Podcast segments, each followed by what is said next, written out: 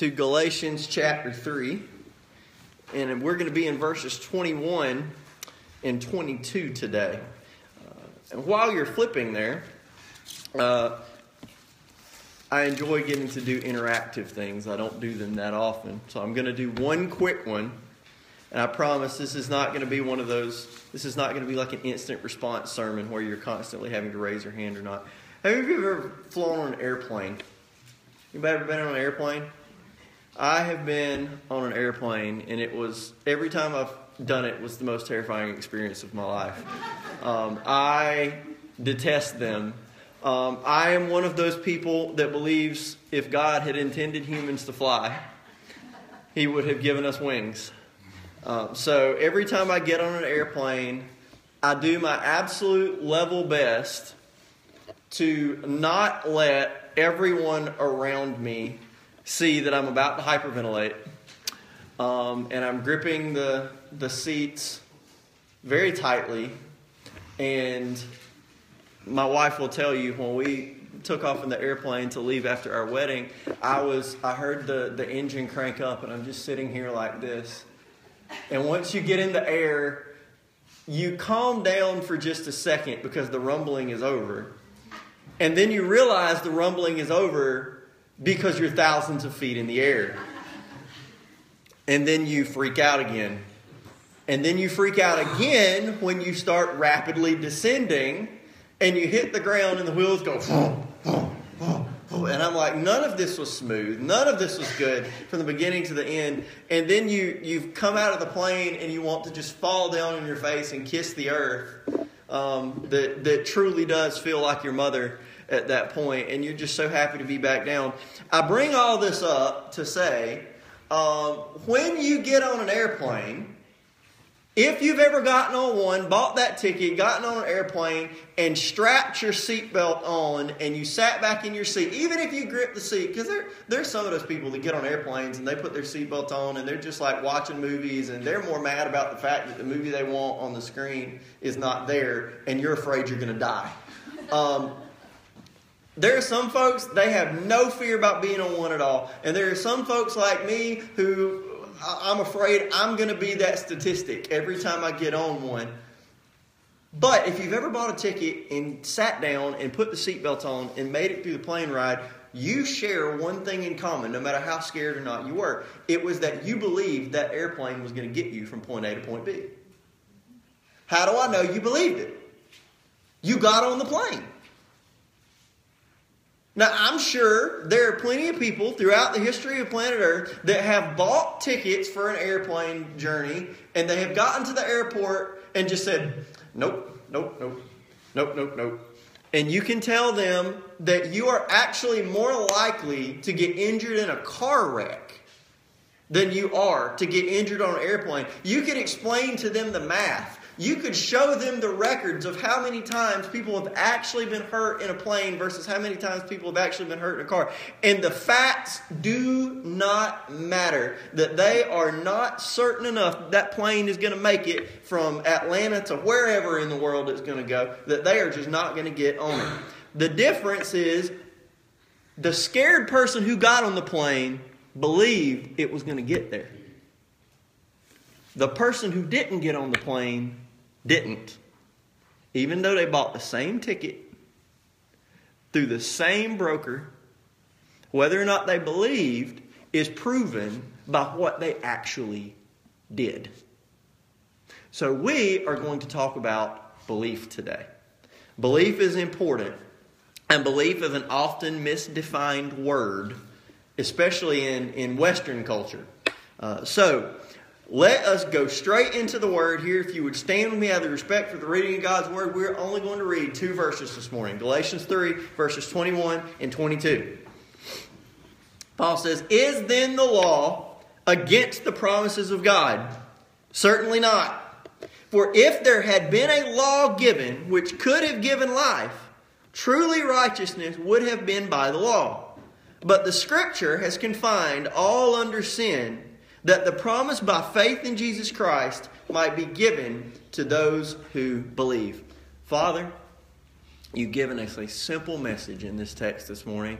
I pray that I do not bungle it, that you would not let me do it, you would not let me overcomplicate. You would give a soft, teachable heart as they can understand the simplicity of the message in Galatians three, twenty-one and twenty-two today. Lord, we believe. Help our unbelief. In Jesus' name, amen. You can be seated. So in this passage, we are closing out uh, Paul's section in Galatians where he is comparing the, the, the law to the gospel. And we have, in the past several weeks, which you, if you haven't heard those, do not be afraid. It's not like you're not going to be able to follow the sermon today because you haven't heard the previous ones. Um, they're all self-contained. But what has happened up to this point is that Paul has explained all the differences between the law and the gospel. And the law, in general, is a set of rules and regulations that the Old Testament people of God, the Israelites, were given uh, through Moses that explained, here's what a righteous life before God looks like. And they were wholly and completely unable to keep all these rules. Um, so Paul is preaching the gospel, which is different from the law. Um, that whereas the law was concerned with do this, do this, do this, do this, do this, don't do this, don't do this, don't do this, don't do this, the gospel is concerned with Jesus has already done all that is necessary for you if you will only trust Him. If you will only trust Him. If you will only believe. That's the word that our whole sermon, our whole time together is going to revolve around today. Is what does it mean to believe? What does it really mean to believe in Jesus Christ? Um, we're going to only divide this text into two parts today. Verse twenty-one and the first half of twenty-two and the second half of twenty-two. We're going to talk about what the law does, which for some of you may be familiar, and we're going to talk about what the gospel does. Uh, first, I want to see that the law exposes our unrighteous hearts. Um, uh, this will be the first section on your handout. Uh, verse twenty-one, Paul says, "Is the law then against the promises of God? Certainly not." What promises are he ta- is he talking about? To the Galatians, he's talking about the promises that God made Abraham way, way, way, way, way back in the Old Testament. That involved there's going to be a promised land. Abraham, you're going to have lots of children, and there's going to be a blessing for all those children. It's that those promises were extended to Abraham and to all those who would come after him. We as the church understand ourselves, and the Bible teaches that we are the spiritual descendants of Abraham. That the promises of God that He made to Abraham belong to us. So, is this law, with all of its rules and regulations, and do this and don't do that, is that contrary to the promises of God? Absolutely not. Paul says no, that God gave these promises as an unconditional guarantee to Abraham and to his descendants. And later on, when he gives all these rules, that's not going to take away the promise he made.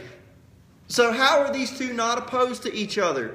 Uh, the law is not contrary to the promises of God, but the law by itself, no law at all, is ever actually capable of giving life. Paul says that the law, if a law had been given, which could have been, which could have given life, that all of these rules and regulations that are in the Bible, all the do this, don't do that, do this, don't do that. How many of you have ever tried really, really, really hard to keep that and found out that you kind of just spin your wheels? You ever done that? That you open the Bible up and the Bible stares back at you and says, here's what perfection looks like. And you go, that seems good. I would love to be perfect. There's only one problem. None of us are. The law, all these rules and regulations demand perfection. So since none of us can be perfect, the law cannot give life. So it says the law cannot give life. He says if the law could have given life, truly righteousness would have been by the law. So I want us to, if you have a little pen and you take notes, which I know some of you do, you can draw this little diagram. It's really easy. It's just a Two sets of words with an arrow in between them. So first thing I want you to think, and put this in your mind if you're not drawing it, I want you to think or write down, righteousness leads to, here's a little arrow, life. Righteousness leads to life. Right? Isn't that what Paul just said? If the law could bring life, then righteousness would be by the law. Righteousness and life are related to each other. Okay? Inseparably. There's no way to take them apart. There's a second half to this. Sin or unrighteousness, pick whichever one you want to write down, sin or unrighteousness leads to death. That is also inseparable.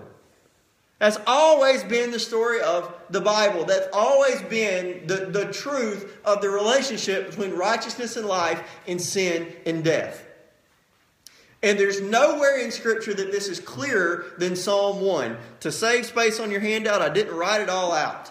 But it's the entirety of Psalm one, which reads, Psalm, the very first Psalm, blessed is the man who walks not in the counsel of the ungodly, nor stands in the path of sinners, nor sits in the seat of scoffers.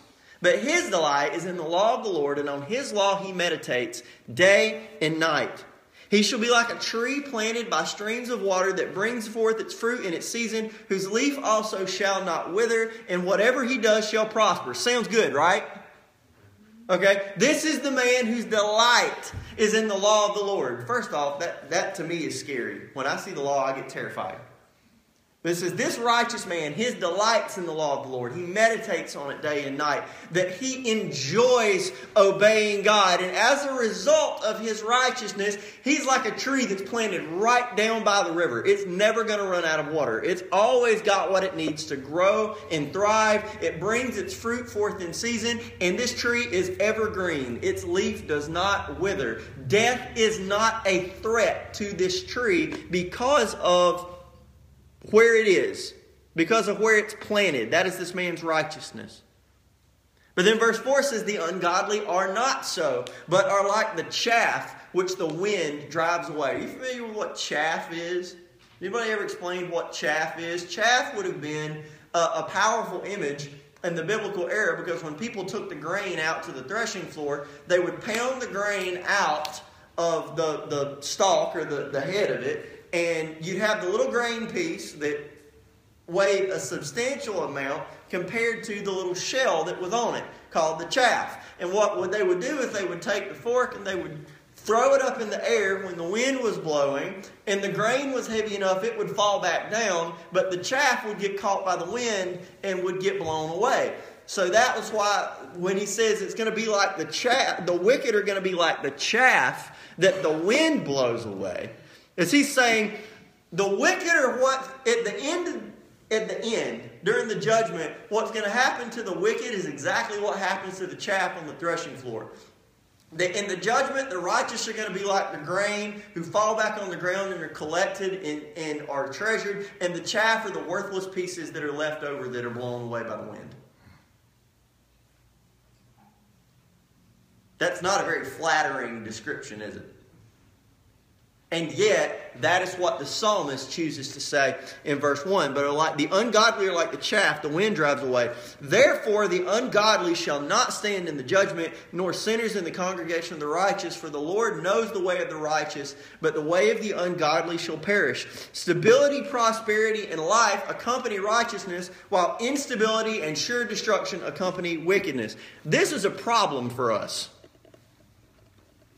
Why? Because we are not righteous. That all the law does is the law explains to us all of the ways that if we were to examine ourselves by it, the law proves to us that we don't match up to God's definition of righteousness. That we are not that tree planted by streams of water whose leaf is not going to wither. That we inside all of us have this wickedness, have this evil, have this sin. And as Paul says in Romans three, there is none righteous. No, not one. There's none of us. So if the law explains how we are unrighteous, ways that we can tell that we are not people, then how in the world is the law not contrary to the promises of God? The promises of God include life, and therefore righteousness is included in that. The law is not designed to give you righteousness. The law is designed to show you what you already don't possess. Because it's designed to show you the righteousness you don't possess, it would be a fruitless endeavor to go to it to try and get righteousness. It's not intended to provide you anything. The law shows you that you are caught in a cycle of your unrighteousness leading to your death. So how do we apply this? That uh, the law exposes our unrighteous hearts. Knowing the rules does not provide a heart willing to keep them. Okay, I've said this before. My child is the greatest growing source of sermon illustrations I possess. And she, I'm wholly convinced, you can correct me if you want to, I'm convinced that she knows what no means now. She does. Okay, she's nodding. My wife is confirmed. She knows what no means. Because when she reaches up to steal your glasses and then misses and scratches you, and you say, no, she goes, mm. It just kind of stares at you. And then this little hand, she's just now gone and grabbed them and tried, and you go, no. Sometimes even pop little leg. No. She goes, mm. And this little hand.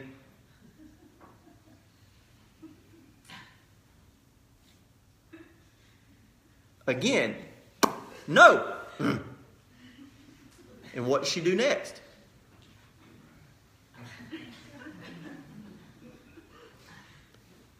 She knows she's not supposed to do it. She knows that. She knows the rules. But it doesn't mean she's willing to keep them. The law is the same way. Just because you know your Bible, just because you know what it says, just because you know the law, just because you know what righteousness is, doesn't mean that you're willing to keep them. And just because you know the rules doesn't mean that you're able to keep them. And by the way, anytime I say you, I'm including myself. Okay? I'm not special that somehow this doesn't apply to me. Knowing the rules provides exposure of a heart that is neither willing nor able.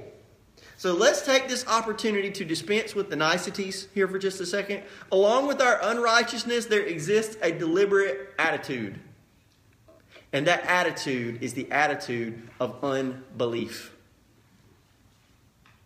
The law does not just expose unrighteous hearts. The law exposes unbelieving hearts. What was the only thing Abraham had to do to receive the promises of God? Believing. Go back. Look at Genesis twelve if you want to. I'm not going to go back and read it, but that's where you see God call Abraham the first time. God goes to Abraham and says, get up, leave the house of your father and mother, and go to a land that is exactly in this spot on your map that you are perfectly aware of right now. Is that what God said? No. God said, go to a land that I will show you. He effectively says, get up, leave everything you know behind, and start walking. And when you get there, I'll let you know when you've arrived. And you know what Abraham did? Okay. And he went. All Abraham had to do was believe God.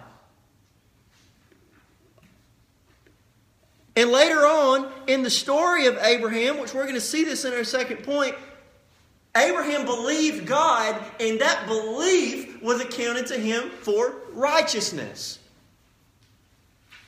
The law is not opposed to the promises of God because it doesn't put requirements on you that secretly God was like, I know I made these unconditional promises to you, but then hundreds of years after the fact, I'm going to add all these extra rules. And if you break these rules that I added later, I'm going to take away everything I promised you. That's not the way it works. God made these promises to Abraham, and all Abraham had to do was believe them. God has made promises to you, and all you have to do to receive them is believe them. But what the law exposes is not that we're just not perfect people, but the law exposes that we're unbelieving people. In our flesh, in our humanity, our fallen humanity, we don't just have unrighteous hearts. We have unbelieving hearts. All unrighteousness, for one reason or another, is tied to a lack of trust or fear of God. Maybe in a particular moment, you don't believe that God can take care of you. Maybe in that, maybe in one moment, you don't believe that God can take care of you. So you decide to do something that maybe the Bible calls sin, but you're in a pinch and you got to do something and you got to do it right then. So maybe you don't believe that God can take care of you right then. Maybe you don't believe in a particular moment that God does care about you. Maybe, God, if you cared about me, this wouldn't have happened. Maybe you don't believe in a particular moment that God's way is really the best way. That maybe, maybe you've had a moment where you say, I know what the Bible says, but. Maybe you don't really believe that God cares about what we do down here on earth anyway. That you believe He's there, you believe He's good and everything, but, you know, He's so far away, He doesn't care about little people like us. Maybe you have a moment of unbelief like that. Maybe you don't believe that God's actually going to punish you or discipline you for your sin.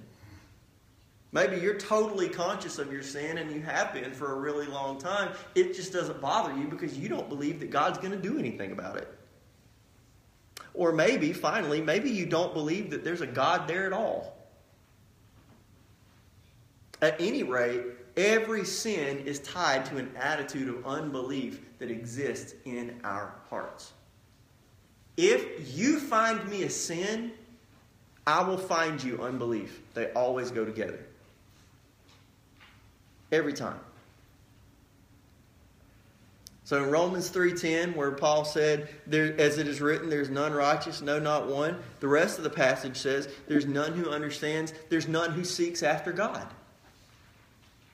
They've all turned aside. They have together become unprofitable. There's none who does good, no, not one. Their throat is an open tomb. With their tongues they have practiced deceit. The poison of asps is under their lips, whose mouth is full of cursing and bitterness. Their feet are swift to shed blood. Destruction and misery are in their ways. And the way of peace they have not known. There is no fear of God before their eyes. Paul is saying, why do people sin? Why are people unrighteous? Because there is no fear of God before their eyes. It is a lack of belief in God. It is a lack of belief that He's there, or that He cares, or that His way is best, or that He knows what He's talking about. That I know every single, I know I'm not the only one who has ever said, well, I got a good way to handle this. I know, J- Jesus, don't worry, I got this one.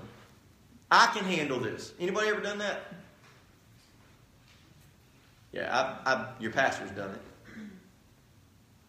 And you find out after the fact that maybe his way was the best way in the first place anyway. And we didn't know halfway as well as we thought we did. You find me a sin, I'll find you in unbelief. And the law exists to expose that unbelief. All the... Think back to the very first sin committed in the garden.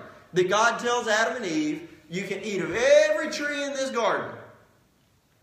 Except for this one. And if you eat from this one tree, you will surely die. Then along comes that snake and says, did God really tell you not to eat from any tree of the garden? Eve, oh no, we can eat of all of them, but this one we can't eat it, nor can we touch it. And if we do, we'll die. And the snake said, you will not surely what? Die. The snake's first play, Satan's first play, was to try and get humanity to disbelieve God. And you know what led to the sin? Eve believed the snake instead of God. The very first sin, the sin that begat every other sin, began with unbelief. And every sin thereafter continues with unbelief. The law exposes that in us and thus exposes why we have separated ourselves from the promise of God, that we don't believe Him at His word.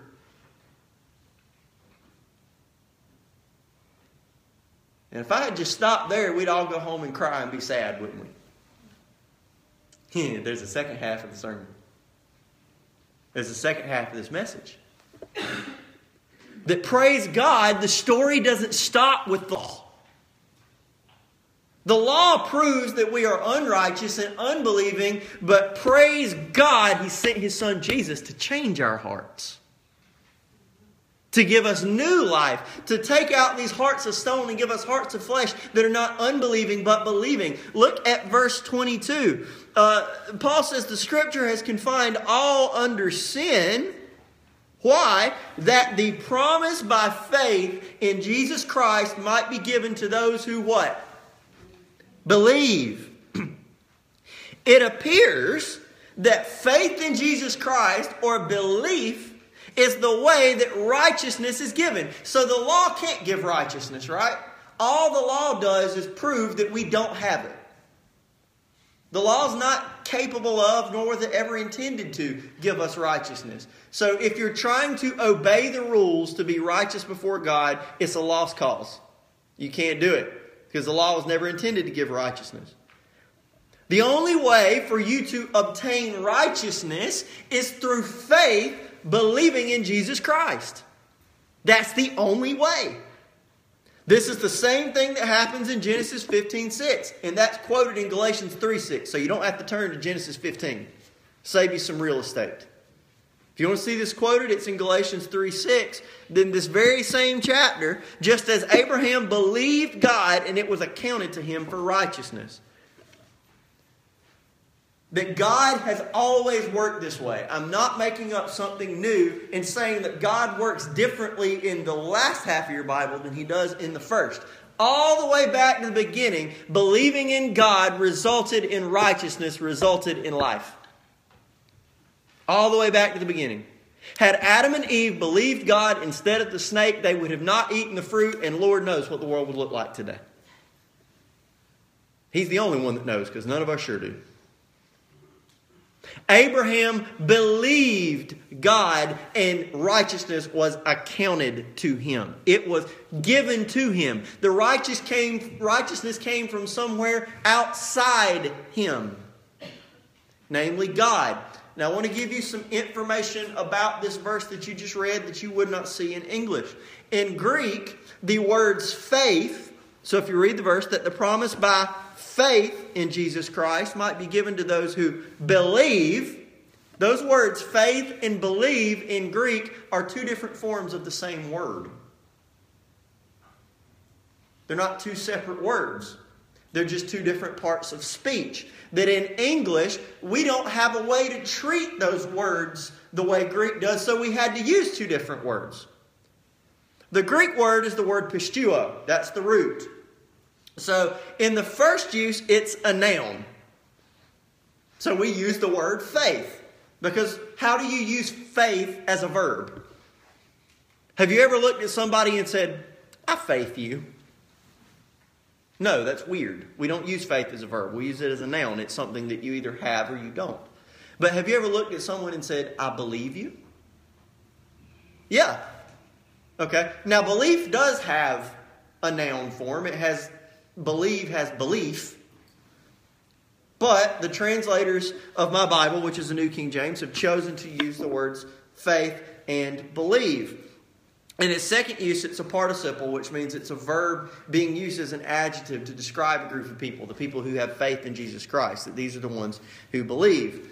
Since this word is so important, I mean, Paul used it twice in the same verse. So we really need to make sure we understand what it means.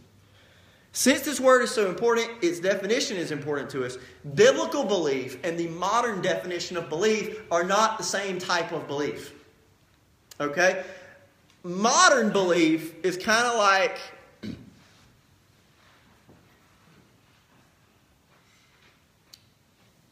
Easter Bunny. Tooth Fairy. Okay? Uh, that you... put the tooth under the pillow, and you tell the child, the tooth fairy's coming. And the child is like, tooth fairy? I want the tooth fairy. What does the tooth fairy do?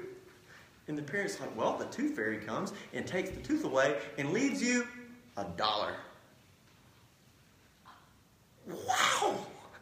And the kid's thrilled. I'm going to take my tooth and I'm going to put it under the pillow, and magically in the morning I'm going to come back and there's going to be money under there. And hopefully your child doesn't start rapidly pulling teeth to try, you know. But the child believes that the tooth fairy is there. The child believes that the Easter bunny is real. Belief in something existing. Any parent who was depending on the tooth fairy or the Easter bunny, I'm so sorry for what I've just done to you. But belief that something exists, belief that something is there, that's the modern definition of belief. This is how somebody can say, I believe in God. I just don't adhere to any religious system. The reason I say that specifically, any religious system, is you can find people like this in any culture. You can find folks that say, well, absolutely, I believe in God. I'm a Catholic. I just don't go to Mass. I just don't do this. You can find people in different countries that say, of course, I'm I'm a Hindu because I was born into a Hindu family. I just don't go to Hindu temple. I just don't do any of this. Different kind of belief. That's not the kind of belief biblically we're talking about here. Someone says, well, I, I, belief is I believe God exists. I just don't let that affect the way I live my life in any certain way. Modern belief. Biblical belief is believing that something or someone exists, believing that it's factual, but also allowing that belief to mold and shape the way you live your life. The Bible argues that if you don't allow a belief to mold and shape your life, you don't believe in something in the first place. Okay? Uh, the, the best illustration I've, I've ever been given about this is a fire alarm. Imagine two people sitting in a theater, and they're looking up at this thing on the wall, and one of them says, I know what that one is. That's a fire alarm. And the other person says, explain to me what a fire alarm is. And somebody says, well, I've heard that fire alarms are these things that sit on the wall that when smoke hits them, they start ringing. And that's to let all the people in the building know that there's a fire in the building. And if they want to be safe, they need to immediately get up and leave. Oh, cool, that's neat. I believe in fire alarms. And they both sit there, and the movie starts, and what do you know? A fire breaks out, and the fire alarm starts going off. And one of them looks at the other and goes, what's that sound?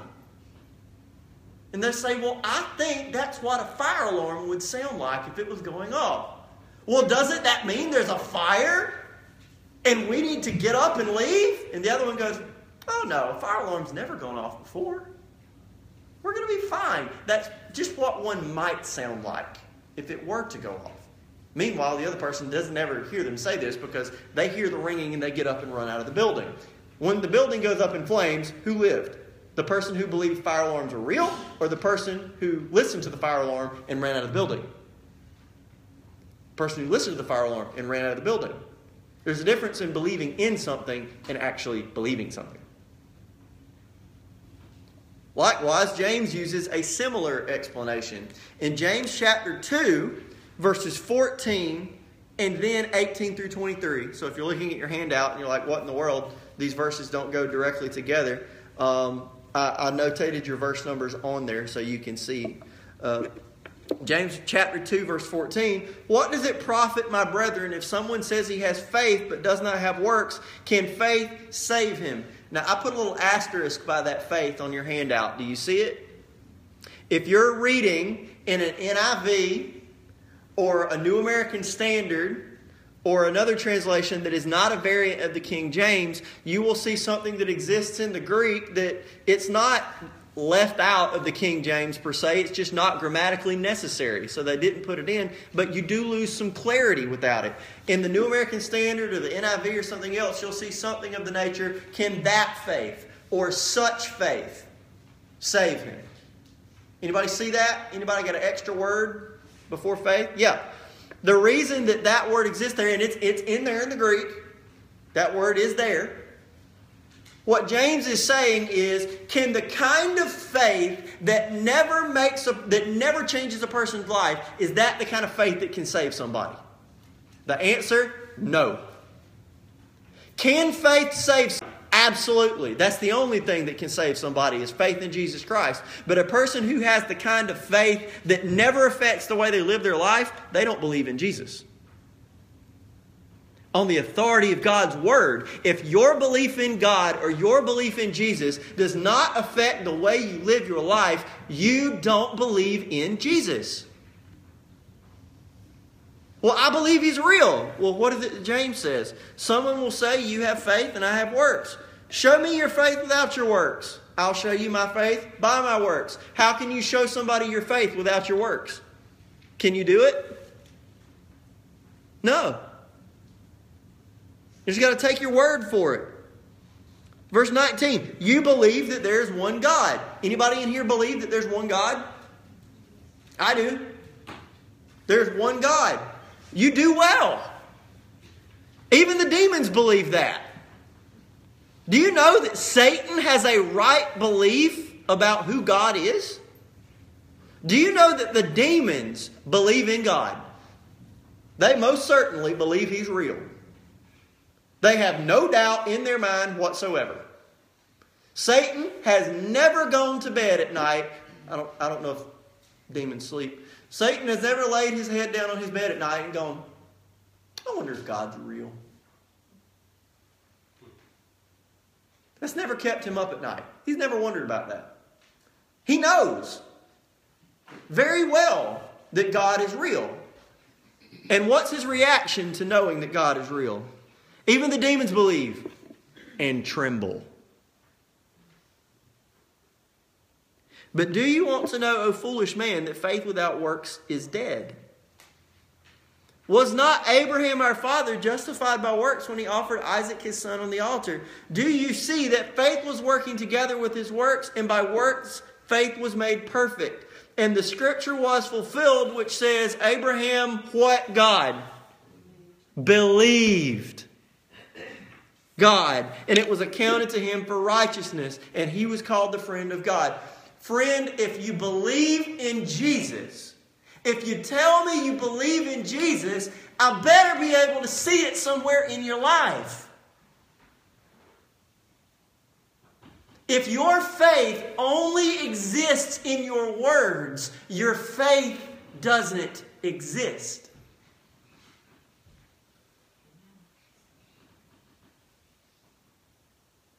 Listen to me now.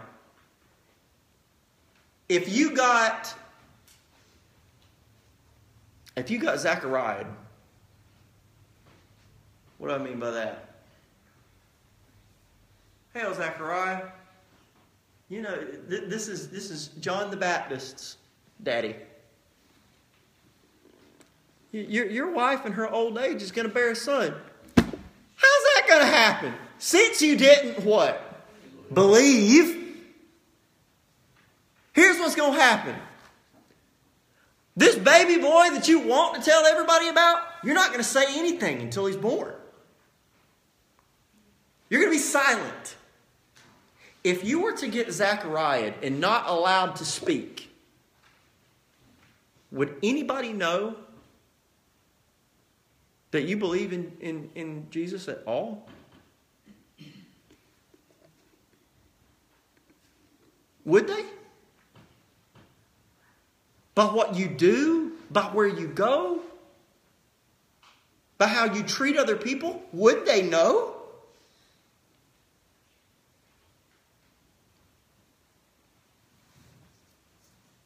If they do, if they wouldn't, lovingly, y'all, I, I promise you, I'm I'm not trying to be judgmental. I'm not. This is a loving warning to you. If you want to know why I'm concerned about warning you, come back tonight and read the passage where I talk about that. I'm warning you because I don't want you to be deceived that thinking and having this picture in your head that I believe God is real, therefore when I stand before Him, He will be satisfied with my belief that He exists and let me into His heaven. That's not how it works. To believe in Jesus is to follow Jesus, is to obey Jesus, is to take what He said as true. The truest thing there is. Romans three, twenty-one and twenty-two say, "But now the righteousness of God apart from the law is revealed, being witnessed by the law and the prophets, even the righteousness of" who? Not our righteousness, the righteousness of God through faith in Jesus Christ to all and on all who believe. If you want the righteousness of God, and, he, and, and here's the kicker, if you're going to have righteousness before God, you've got to have His. Because we don't have our own. And remember, righteousness leads to life. Wickedness, sinfulness, unrighteousness leads to death. If you want life, you must have righteousness. And since we can't have our own, we must have God's. And the only way to have God's righteousness is to have belief, to believe in Him, to actually believe in what He said. You've got to come to Jesus Christ in faith. You have got to come to Him and say, "God, I am a sinner. Have mercy on me. I believe that Jesus, everything you did was enough for me. That I will rest in you and you will be my righteousness. That's what you have offered. That's what you have promised. That's what I will claim. That I bring nothing to you but my sinful, dirty self and ask you to change that heart and give me a new one. And I believe you'll do it because you said you would." Come to Jesus like that, and you will receive a righteousness that's not your own. And you know what's funny? Is when you reach that point, and you come to Jesus Christ, and He gives you that righteousness that's not your own, do you know what starts happening to the way we behave? It changes. That you can try and try and try and try and try on your own over and over and over and over and over. And you'll keep hitting snags and setbacks and, "No, I don't actually want to do this. And this is, I'm being, I'm being good, but being good's miserable." And you come to Jesus and then you find out that doing bad's actually miserable. That you don't really want to do that anymore. That somehow that sin's not fun. Somehow you can't sleep well doing that anymore. Somehow it's just, it doesn't fit who you are anymore. Why? Because a righteousness that is not your own has come to dwell in you. It's God's righteousness, and it's given to you because you have come to Jesus Christ in faith. So here's your application. The promises of God, life eternal, the forgiveness of sin belong to those who really believe in God through Jesus Christ. What He says about righteousness is true. What He says about sinfulness is true. What He says about our sinfulness is true. And what He says about our way out of that sinfulness and death is true. Here's your opportunity. Have you ever believed in Jesus Christ? Have you ever come to Him and left your old you behind for dead and said, "Jesus, I have nothing to offer you but what's left of me. I'm yours"?